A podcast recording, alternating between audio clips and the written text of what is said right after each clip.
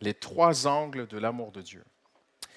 Et nous allons regarder un roi euh, âgé, parce qu'il le dit dans le psaume qu'il est âgé, un roi euh, expérimenté, qui est peut-être, on ne sait pas à quel moment dans sa vie, mais on sait qu'il est plus du côté de la jeunesse, il est plus au milieu, il est plus de l'autre côté là.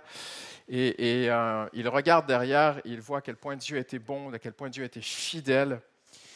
Et il apporte un regard d'émerveillement. David est émerveillé sur qui est Dieu. Amen.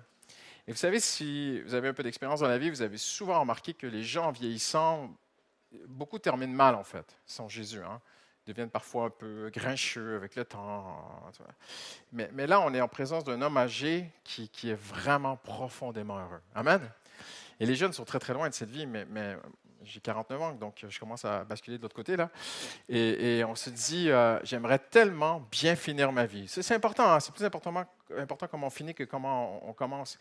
Et, et j'aimerais terminer comme David. J'aimerais terminer en étant un homme épanoui, un homme heureux, comblé en Jésus-Christ. Ça vous dit ça? Alors, on va regarder à cet homme et il y a un mot qui est très, très important et on, va parler beaucoup de ce mot-là ce soir. On entend beaucoup parler de la grâce, la grâce, la grâce, la grâce, la grâce de Dieu et c'est un mot fondamental dans le Nouveau Testament. Mais il y a son équivalent dans l'Ancien Testament et c'est un terme hébreu qui se dit chesed. H-E-S-E-D, ou parfois on met un C, mais bon. Et David va même euh, structurer le psaume 103 autour de ce mot. Il va l'utiliser à quatre reprises dans le psaume, sur à peu près 22 versets, voilà ce que j'allais dire. Et depuis le mois de décembre, dans mes temps personnels, je lis, je relis, je prie ce psaume, je, trouve juste euh, extraordinaire. Et euh, David va faire quelque chose pour Israël ici. Il va raviver l'importance de ce mot pour le peuple d'Israël. Je vais vous expliquer pourquoi dans un instant. Il va ramener, raviver le souvenir de ce mot. Et ce mot est très, très important pour l'histoire d'Israël et pour la nôtre aujourd'hui et ce soir. Le mot chesed ne peut pas se traduire en un seul mot. J'ai déjà prêché ça il y a peut-être euh, deux, trois ans, mais euh, il faut, comme on prêche le salut, comme on prêche la grâce, comme on prêche régulièrement l'amour de Dieu, il faut reprêcher aussi ses bases, ses fondamentaux. Chesed, euh, Louis II l'a traduit par la bonté de Dieu. OK? Euh, non. Chesed est impossible à traduire en un seul mot. C'est un collage de trois mots qui est l'amour, la force et l'engagement. Donc, quand tu penses à chesed, tu ne penses pas à un amour sentimental. Tu ne penses pas à un petit truc à l'eau de rose. Tu penses à un amour qui est fort, un amour qui est solide, un amour qui est costaud, quelque chose de musclé, d'engagé, de déterminé et qui nous donne un mot très important dans l'Ancien Testament parce que Israël fonctionne ainsi dans toute son histoire avec le Seigneur, l'alliance. Chesed, c'est l'amour qui s'engage. Mesdames, si un jeune homme vous approche et vous êtes célibataire et il vous déclare euh, sa flamme et ses sentiments et tout ce qui ressent pour vous, mais qu'au final, il ne veut jamais s'engager, ciao. Chez nous, on dit kissing goodbye. Au revoir. L'amour sans engagement, c'est du sentimentalisme. Et ce que David veut vraiment démontrer dans ce psaume 103, c'est l'amour de Dieu qui a été un petit peu, si vous me permettez, un peu oublié dans l'histoire d'Israël, doit revenir à la surface. Cet amour fort et engagé. Et on peut aussi comprendre que recette veut dire une affection, parce qu'il y a une affection, il y a des sentiments, il y a de l'amour chez Dieu pour nous, mais c'est un amour qui est résolu. Et on peut traduire, il faut toujours ces trois mots, l'amour, la force, l'engagement, ou cette affection, cette résolution est Dieu est consciencieux. Donc l'amour de Dieu, c'est un amour qui est résolu pour toi. Et ce n'est pas un amour qui est seulement sentimental, c'est un amour qui est consciencieux. Et maintenant, cet amour de Dieu envers Israël, cet amour de Dieu envers toi et moi ce soir est, particulier. parce qu'il concerne un Dieu très saint qui aime un homme ou une femme qui est très pécheur. Vous êtes d'accord avec moi? Si vous ne le savez pas encore, on, peut vous expliquer. On fait, des, on fait un parcours de baptême ici, on fait des cours alpha, on fait des, des, entretiens pastoraux. On peut prendre un moment avec vous pour vous expliquer que vous êtes pécheur. Mais on est pécheur. On est vraiment contaminé de la tête aux pieds. On est vraiment, vraiment pécheur. Rien entre le pécheur et Dieu n'est compatible. Mais Dieu, très saint, aime résolument l'homme très pécheur. Alors, cet amour récède implique forcément de la miséricorde, de la compassion, de la compréhension. De là, pas de façon péjorative, mais dans le pur sens de ce terme, il n'est plus utilisé ainsi aujourd'hui, mais dans le pur sens original de ce terme, de la pure et bonne condescendance. Parce que quand on dit quelqu'un avec condescendance, c'est qu'il est orgueilleux aujourd'hui. Mais originalement, le terme ne signifiait pas cela. Le terme signifiait la condescendance, c'était, un riche qui se penchait vers un pauvre. Condescendance voulait dire se, baisser vers, s'abaisser vers. Et Dieu a cette pure, bonne, remplie d'amour, condescension envers nous, il, se penche, même David le dit dans ses psaumes, que Dieu se penche vers nous. Et tout cela nous donne ce terme, chesed, qui est très précieux pour les Hébreux. Parce qu'au début, ils ne connaissent pas leur Dieu. C'est le Dieu d'Abraham, ils ne connaissent pas son nom. Et Dieu va donner son nom, va révéler son nom à Moïse. Il va dire, je suis celui qui est. Donc on sait que le nom de Dieu, c'est ce, YHVH, mais que, en fait, il est celui qui est. Donc il est la source de tout. Mais quels sont les traits de son caractère? Et à un moment donné, dans l'histoire d'Israël, ça vient, ça commence à émerger, à sortir, à se révéler que Dieu est chesed. Dieu est résolument, fortement en amour avec son peuple. Ça a sorti le mot que Dieu est jaloux, un amour jaloux, toi. Et la première fois où c'est Dieu, parce que le mot apparaît bien avant dans la Genèse, mais pas concernant Dieu. Et tout à coup, il apparaît concernant Dieu. Et c'est impressionnant. Ce sera lors du plus long chapitre de la Genèse. Un chapitre très, très important.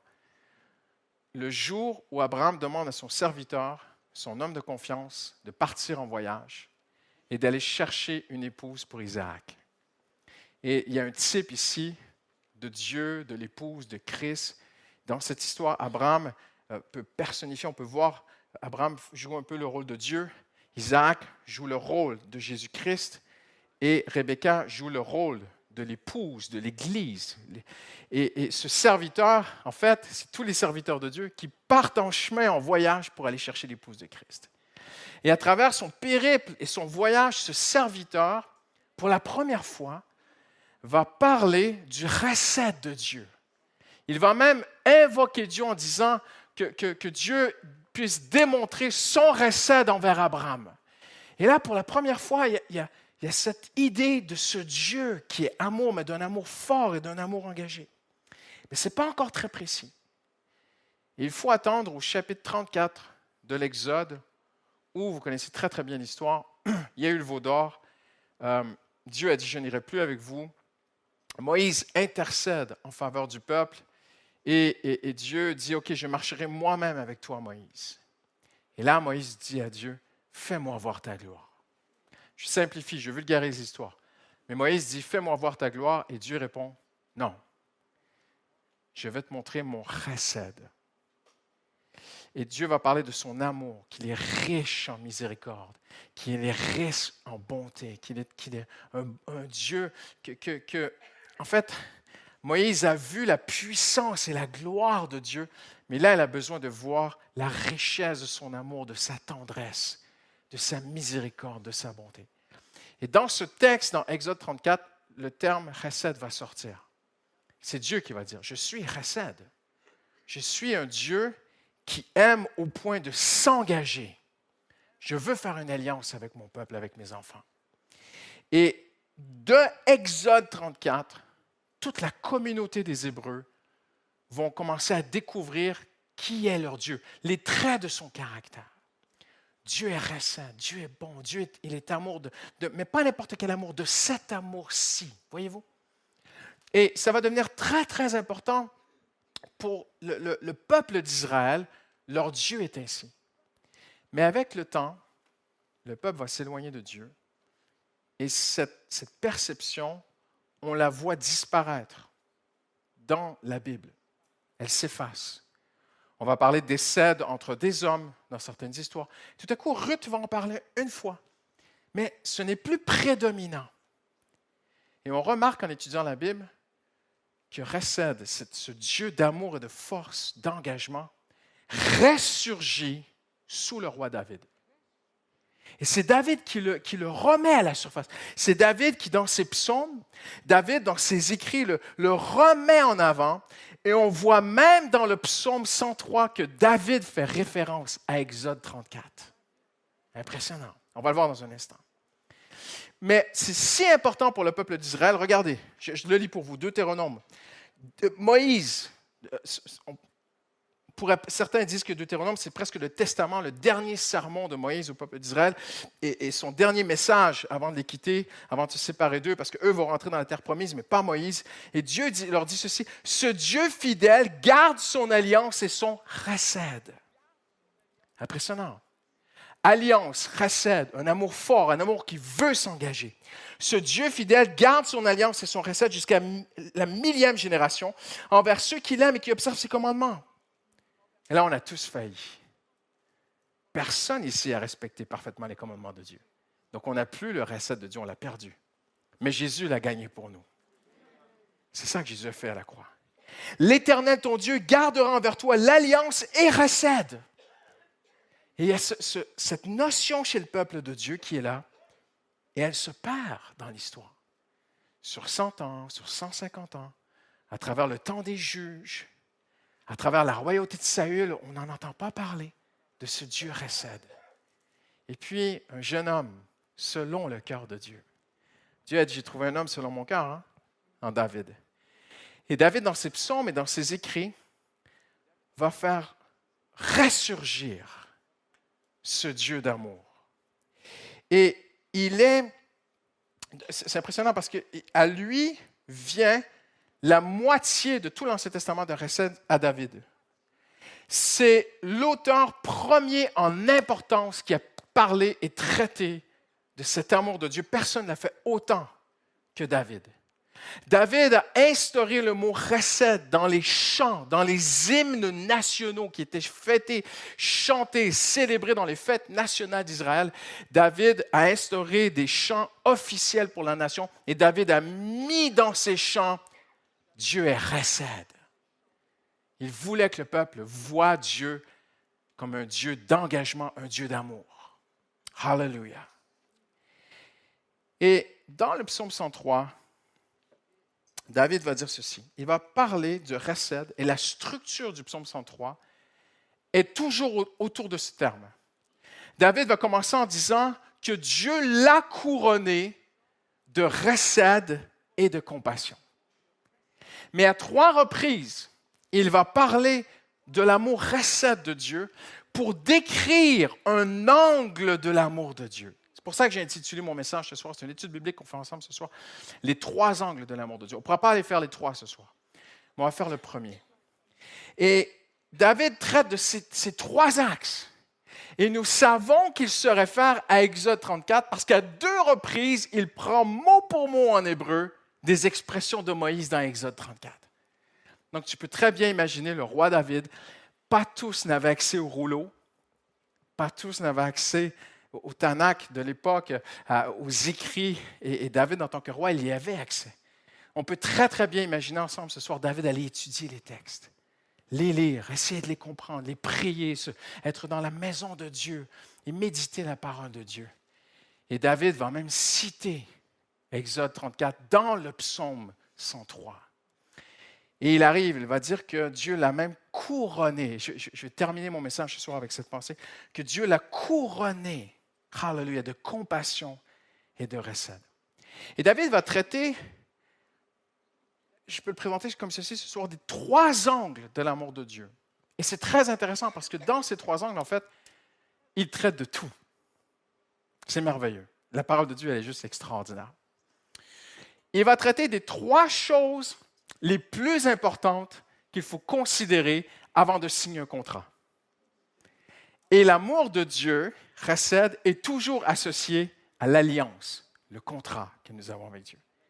Donc l'engagement, si tu achètes n'importe quoi, il y a trois choses que tu vas considérer. Tu achètes une voiture, tu achètes un appartement, tu achètes quelque chose. Si à moins que tu aies des problèmes de consommation, que tu achètes de façon trop rapide sans réfléchir. Mais si tu réfléchis, il y a trois questions que tu vas te poser. La première question, c'est la qualité de ce que j'achète. Si tu as une enveloppe, tu vas dans un concessionnaire de, voitures automobiles et tu dis, je veux acheter une bonne voiture. J'espère que vous voulez acheter une bonne voiture. Vous êtes très sérieux ce soir. Mais, mais j'ai jamais vu quelqu'un arriver et dire j'ai envie de dilapider, j'ai envie de perdre mon argent. Donc, tu ma femme, elle n'a a pas de gêne dans ces choses-là. Tu vois, arrives, tu fermes la porte, bang, tu vois si la voiture tient un petit coup de dent. Est-ce qu'elle est solide, cette voiture, tu vois? Est-ce qu'elle est de qualité? Et tu regardes, en fait, la richesse du produit que tu veux acheter. Il y a des gens, et ça, c'est votre métier de faire ces choses-là. La deuxième chose que tu vas te demander, c'est pour le prix que je paye de cette voiture, quel espace là, vous dites, pasteur, est-ce que tu es en train de changer ta voiture? Je suis, en train, je suis vraiment en train d'y réfléchir. Quand je vois le, prix de la consommation du carburant, je dis à ma femme, il faut acheter une petite voiture, là. Et je parlais dimanche soir avec mon gendre, et, et, il aime bien toutes ces choses-là, et moi, je n'y connais rien. Il me parlait du coffre. Christian, le coffre, pour tel prix, tu as tel coffre et tout. Et, en fait, parce que c'est logique de dire, pour le prix que je paye, je voudrais quand même avoir de l'espace, tu vois. Et c'est ce que David va faire. David va parler premièrement de la richesse, la qualité de l'amour de Dieu. Chesed. Deuxièmement, il va parler de la grandeur de l'amour de Dieu. Et la troisième chose que tu cherches quand tu achètes une voiture, j'espère que je ne vous offense pas ce soir, vous dites, Pasteur, tu veux qu'on parle Dieu à une voiture? Pas du tout, comprenez-moi, c'est qu'une image. Mais la troisième chose que tu regardes quand tu veux acheter une voiture, c'est quoi? Combien de temps elle va tenir? Combien de kilomètres elle va tenir cette voiture? Et on sait qu'il y a des voitures qui ne tiennent pas longtemps. Mais tu as des voitures qui tiennent des centaines de milliers de kilomètres, c'est extraordinaire. Et David va parler premièrement de la, richesse, l'aspect qualitatif de ta relation avec Dieu, la grandeur de l'amour de Dieu. Et troisièmement, il va parler de la longévité dans le temps de l'amour de Dieu, il va dire l'amour de Dieu, il est éternel. Alors, on ne peut pas tout faire ce soir, mais j'aimerais faire avec vous, je vais croire un miracle en dix minutes. Oh là là. Le premier point, la richesse de l'amour de Dieu. Au verset 8, il dit que Dieu est riche en bonté. C'est recède. Et David va mettre une emphase prioritaire sur le pardon de Dieu. On l'a dit, c'est un homme qui a de l'expérience, c'est un homme qui dit que, euh, il dit au verset 5, c'est lui qui rassasie de bien ta vieillesse. Donc David est certainement âgé à ce moment-là. Il regarde derrière, il repense à ses chutes, il repense à ses péchés, parce qu'il va beaucoup parler du recette, de l'amour de Dieu face aux fautes qu'il a commises dans sa vie à ses erreurs en tant que roi, à ses péchés qu'il a faits. Et David traite d'abord et avant tout de la qualité du pardon de Dieu. Il dit, Dieu m'a pardonné. C'est terminé ce que j'ai fait. C'est dans la mer de l'oubli. Voyez-vous? Et puis, il va parler de ce Dieu qui agit. Ce Dieu est tellement un Dieu d'amour que sa qualité en qui il est fait qu'il est un Dieu qui passe à l'action. Regardez les premiers versets avec moi. Il dit, euh, David est tellement heureux dans le psaume 103 qu'il commence en disant, Bénis l'Éternel mon âme. Et il conclut en disant, Bénis l'Éternel mon âme. Nous avons ici un vieil homme très heureux. Hallelujah. Et j'aimerais bien terminer ma vie comme lui. Et le fondement de son bonheur, c'est qui est Dieu? Hallelujah. Mon Dieu est bon. Il a été bon pour moi toute ma vie. Il m'a pardonné. Et, il n'est pas juste un Dieu loin et distant. Il dit, c'est lui qui pardonne toutes tes fautes. Il guérit toutes tes maladies. C'est lui qui délivre ta vie de la tombe, il te couronne de bonté, de compassion. C'est lui qui rassasie de bien ta vieillesse, il te fait rajeunir comme l'aigle. L'Éternel fait justice. Regardez, à plusieurs reprises, il fait rajeunir, il fait justice, il fait droit, il fait connaître, il fait connaître ses hauts faits. Et un, deux, trois, quatre, cinq fois sur deux, trois versets, David dit, mon Dieu fait des choses. Mon Dieu, il est à l'action. Est-ce que votre Dieu est vivant ce soir? Mon Dieu fait des choses. Moi, je sais que mon Dieu fait des choses, des choses merveilleuses. Il est un Dieu qui agit. Mais il est un Dieu qui abonde. Il est riche. Le, terme signifie il abonde. Il est le chef. Hallelujah. Quand ça dit il, est riche en Essed, il est le chef. Tu peux traduire, c'est le chef du Essed. C'est le meilleur en Essed. Il n'y a personne qui va t'aimer de l'amour Essed comme Dieu. Personne ne peut faire ça. Il n'y a personne qui va être aussi fidèle que Dieu si tu mets ta confiance en lui. Chesed, mes amis, c'est la grâce de Dieu dans l'Ancien Testament. Les théologiens vont vous dire charisme, la grâce dans le Nouveau Testament, c'est l'équivalent de Chesed dans l'Ancien Testament. C'est un Dieu de grâce, un Dieu de miséricorde. C'est intéressant, j'aime beaucoup étudier la parole et de découvrir que euh, les, théologiens se cassent la tête sur les définitions de qu'est-ce que la grâce de Dieu. Parce que c'est indescriptible.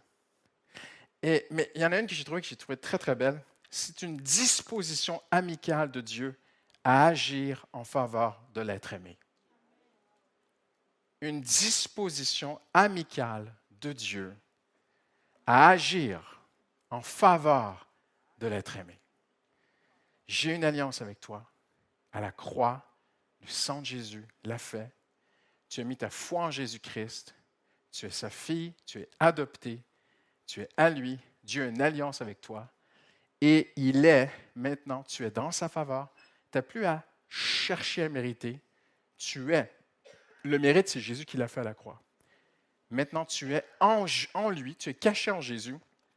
Parce que tu te caches en Jésus, parce que tu mets ta foi en Jésus, tu as la faveur de Dieu alors Dieu a cette disposition amicale envers toi. Il veut agir pour t'aider parce qu'il t'aime. Je termine avec ceci. David dit, il te couronne de recède et de miséricorde.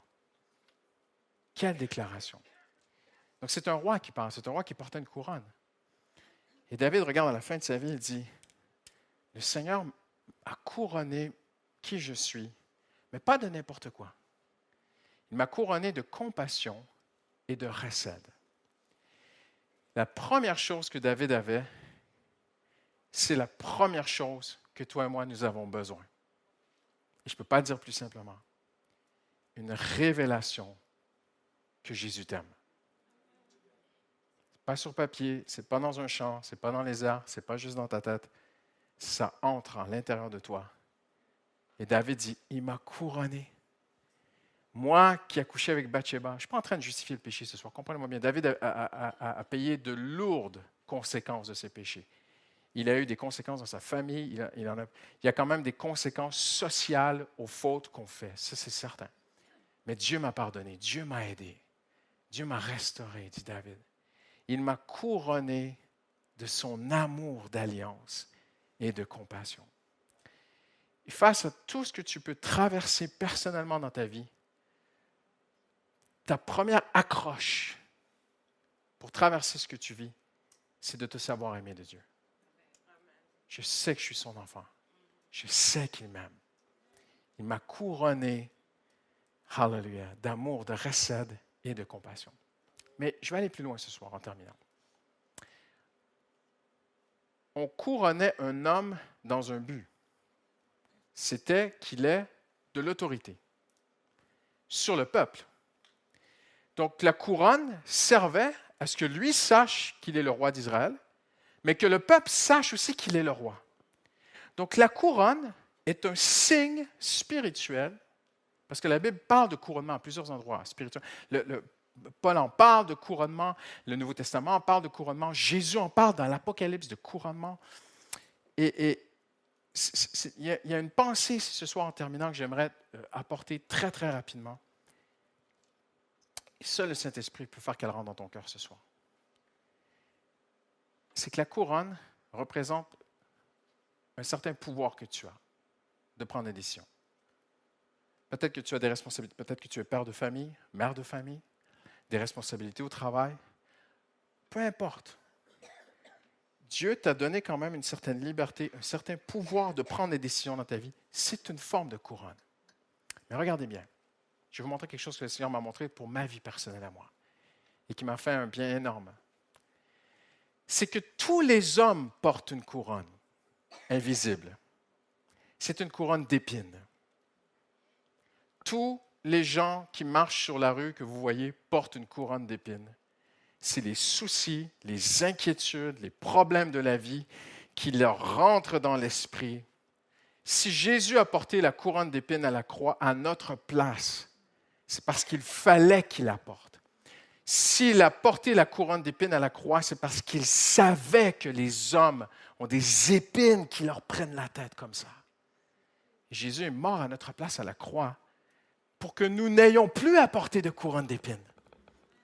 Qu'on puisse se confier en lui de toutes les épines qui nous piquent l'esprit, qui nous percent les pensées, qui cherchent à te décourager. Jésus a porté cette couronne. Mais je veux t'inviter ce soir en terminant à faire un échange. Jésus a porté la couronne d'épines pour ceux qui veulent porter la couronne de compassion. Parce que quand David dit, il me couronne de recède et de compassion, en fait, il est en train de dire, à mon tour, Dieu m'a aimé. Il a usé de compassion et d'amour envers moi. À mon tour, je dois user d'amour et de compassion envers les gens. Et il y a une promesse pour moi spirituelle ce soir. Le temps me manque, je ne peux pas aller plus loin, je, je vais terminer.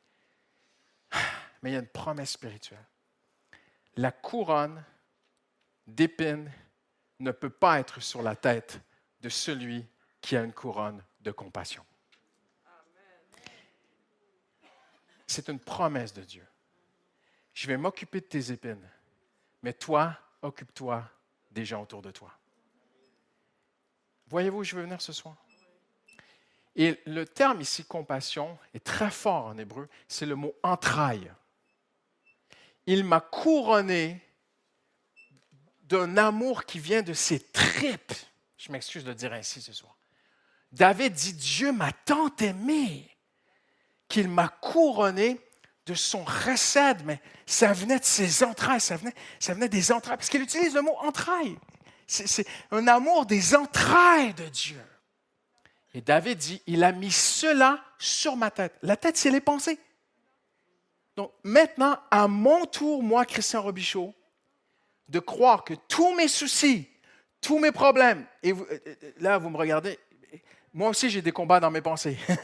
moi aussi j'ai des soucis, moi aussi j'ai des problèmes. On est tous à la même école. On n'est pas encore parfait, personne ici ce soir.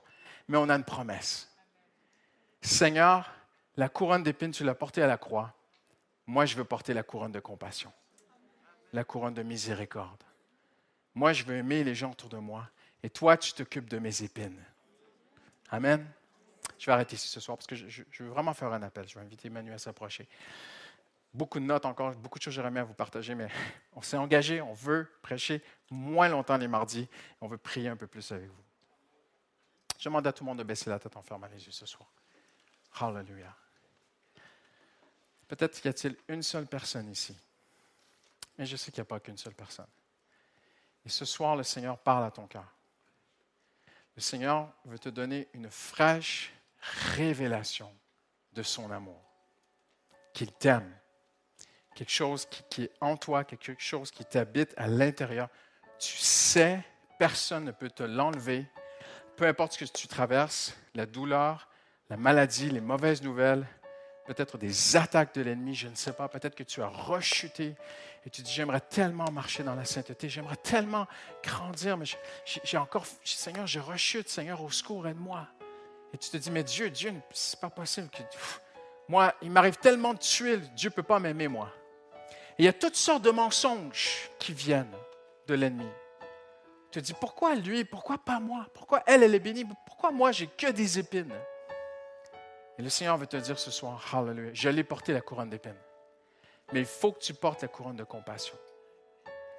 Et d'abord et avant tout, avant, il est impossible, et je le dis, j'en suis profondément convaincu ce soir jusqu'au fond de mes entrailles, il est impossible d'aimer les autres si on ne se sait pas d'abord aimer de Dieu. Avant d'aimer, il faut être aimé de Dieu.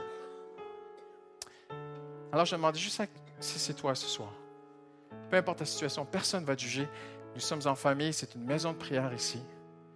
Et tu dis, je suis en train de traverser quelque chose dans ma vie, pasteur. J'ai vraiment besoin d'une fraîche révélation de Dieu même.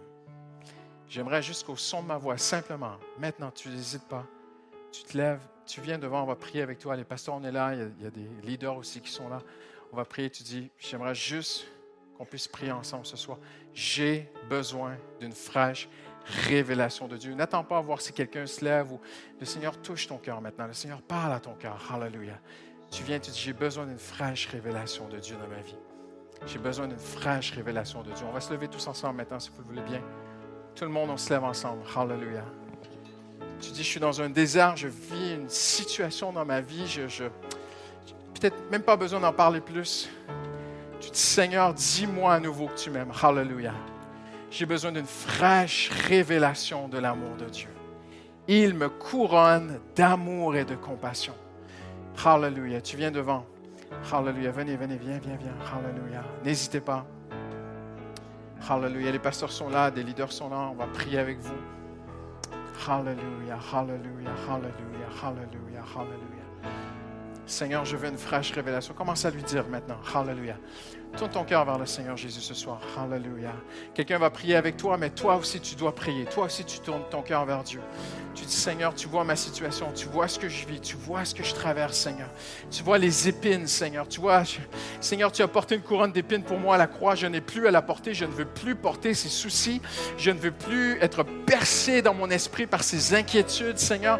Je veux être libéré de cette couronne d'épines. Hallelujah. C'est peut-être des attaques de l'ennemi. Ça peut être euh, l'accusateur qui vient contre toi. Ça peut être des inquiétudes, des peurs, des angoisses, n'importe quoi. Le Seigneur sait, tu sais ce que Dieu est en train de toucher dans ton cœur ce soir. Tu lui dis, Seigneur, viens, Seigneur. Je n'ai pas apporté cette couronne d'épines. Commence à prier maintenant. Seigneur, je te donne ces épines ce soir. Hallelujah. Je veux porter la couronne de compassion. Je veux porter la couronne de chesed. Il me couronne. Il me couronne d'amour et de compassion. Hallelujah. Hallelujah, hallelujah, hallelujah, hallelujah, hallelujah. We worship you, Jesus.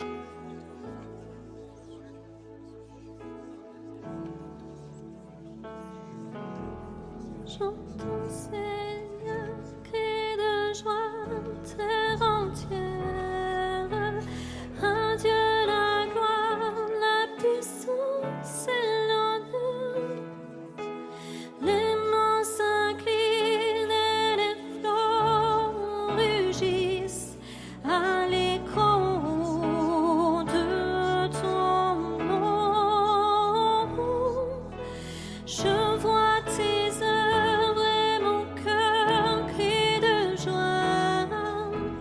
Je t'aimerai,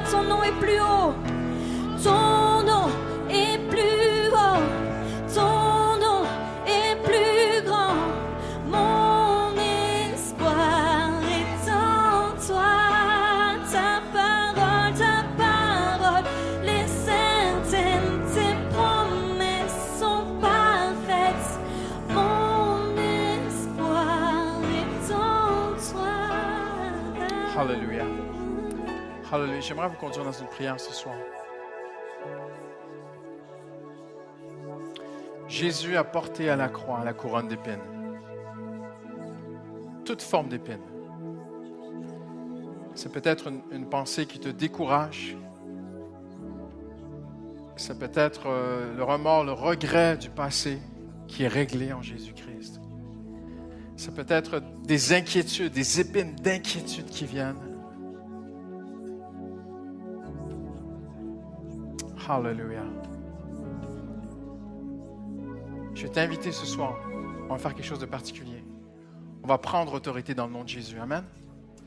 On va lever nos mains ensemble vers le Seigneur Jésus. Hallelujah. Et maintenant, Hallelujah. Tu dis au nom de Jésus, je proclame que j'ai autorité par le sang de Jésus contre toi, Satan, contre toi, l'accusateur, qui viens contre mes pensées. Je n'ai plus à porter cette couronne d'épines.